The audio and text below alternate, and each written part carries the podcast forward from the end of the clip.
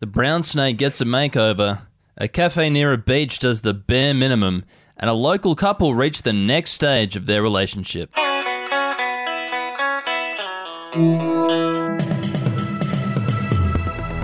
Hey, it's Effie Bateman, and this is your Daily Betoota.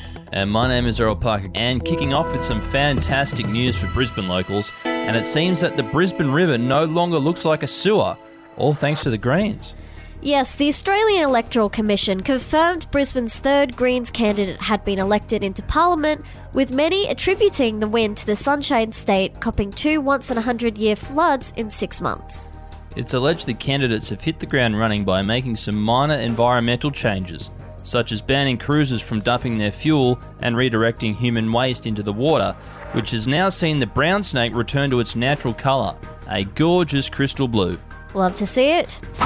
And up next, a cafe within walking distance of a beach isn't even trying to be good, charging patrons a fuck ton to wait 20 minutes to drink burnt coffee and eat horrendously undersalted chips. Manned by a bunch of staff members that are no older than 16, the cafe is known for being a dumpster fire, but that doesn't seem to stop it from being packed every Saturday morning. Not a lot of options near Snook Beach, it seems. Yes, the owners are said to be well aware that their food is shit, stating that anyone who wants to complain to frequent another business, and if that search proves fruitless, to go fuck sand. Wow, um, some fighting words there from the Snook Shed owners there.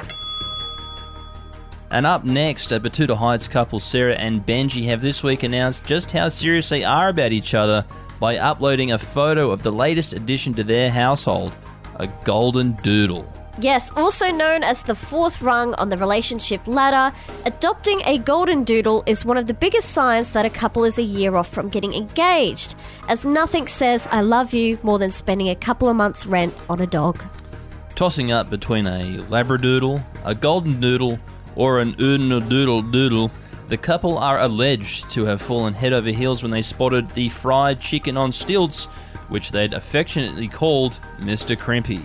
Sarah is said to have lost about 20 male followers after the post, as they all no doubt realise that they didn't stand a chance. Yep, fucking spammy. Today's quote of the day comes from Frankie Zapata, a French inventor who created his own hoverboard. He's been injured after losing control while 15 metres in the air. He said, This is a reminder that we are not birds, and if we are not excellent, it's gravity that wins. We can only learn from our mistakes. Well, I'd say that's a mistake that he's lucky to be alive after Yeah, making. 15 metres, jeez. 15 metres, that's three stories. Yeah, damn.